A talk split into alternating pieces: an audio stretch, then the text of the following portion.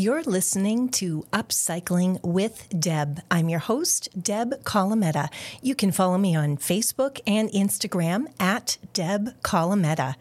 I hope you'll go to my website, thedebsite.com, to get your free downloadable guide. This episode is only for nice people. So if you're a jerk, kindly move along. When you talk to someone who's mean or has negative energy, it's almost like you being nice, genuinely nice, not fake nice, not sticky sweet nice, but genuinely a good person. And you talk to a person who is ill intentioned or mean or a jerk. It's almost like your niceness doesn't compute. They don't know how to deal with you. It's like you've become a an anomaly. They think that you must have a hidden agenda because they're not nice and everybody's not nice in their perspective. It's almost like a liar thinks that everybody lies to them. People assume that nice means dumb.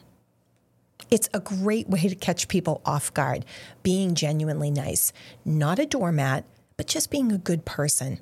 One example I can think of is Yolanda. I recently was interviewed by Yolanda, and also I had the privilege of interviewing her. And one thing, as I was doing my research before our interview, I talked to people who had business dealings with her or personal dealings with her, and universally, everybody reported on how nice she is and how nice she was during their interactions. That is so rare for someone to have such a long spanning career and having such a golden, stellar reputation and being so successful. It's almost like when, you know, you've got these people who are ruthless or they're mean or they're stressed, unhappy, they make you feel that way too. And if you're feeling that way, you can't be glamorous. And she's just about the most glamorous person that I know. When I was in grade school and I went to a Catholic school where nice kids go to school, I was told by my teachers that even I was too nice. You're too nice, Deb. You're a target. You're making yourself a target. I can't imagine telling kids that today. We have things like, you know, be the nice kid or um, show kindness to others, be kind. Those are the things that we live by because the kids have maybe gotten so far off the mark in some ways that um, we have to remind them to be human beings again to each other. How sad is that?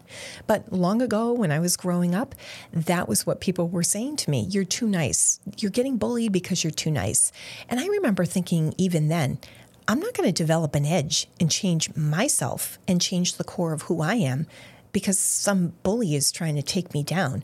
They'll never ultimately take me down as long as I feel good about myself.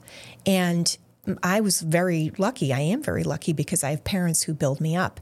And going through the bullying when I was a little kid or in high school, that social engineering, that just awfulness of people being so unkind, it really prepared me and it, it made it, even being exposed to it at a young age, it really made me prepared for dealing with it as an adult because I understood that language. And while sometimes it reduces you, it brings you back to that moment. Like, oh my gosh, are they going to include me? Are they going to invite me to that event? And it brings you back to fourth grade where so and so forgot to invite you to their birthday party or didn't invite you to their birthday party or whatever. It, it instantly conjures up those feelings of being left out or hoping your kids get included and wanting them to be included. But I know how to deal with it. I know how to not take it personally.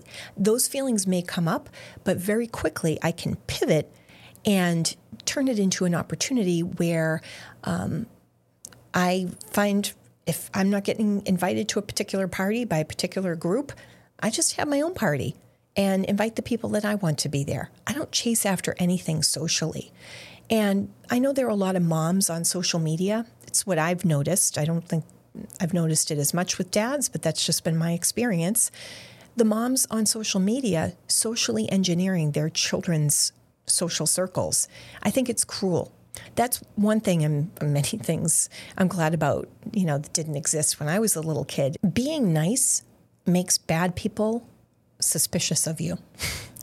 And it's fun. It's really fun. Sometimes nice just doesn't compute. You talk nicely to a bully or a mean person, and it's like their circuits are overloaded. You've blown their fuse. They have no idea to re- how to respond to you. So they respond to you with more meanness, and you respond with more niceness. You kill them with kindness. And that has been a great strategy for me. And I'm always putting it in the computer. I'm always seeing how people react to me. I can always tell how somebody feels about me not based on what they say to me or say to my face, but how their wingmen respond to me. If their wingmen are ignoring me uh, or not very nice to me or looking at me, giving me side eye, or if their kids are looking at me and not very friendly, those are indicators that they're, you know, kind of talking about you behind your back. So just pick up on those verbal cues. Continue to be nice and keep your side of the street clean but put their reactions into the computer and put some distance between you and that mean person. So conduct yourself in a nice, classy way, and how they respond is their problem. Be a great example. Thank you for listening to this episode. Go to my website, thedebsite.com, to get your free downloadable guide today.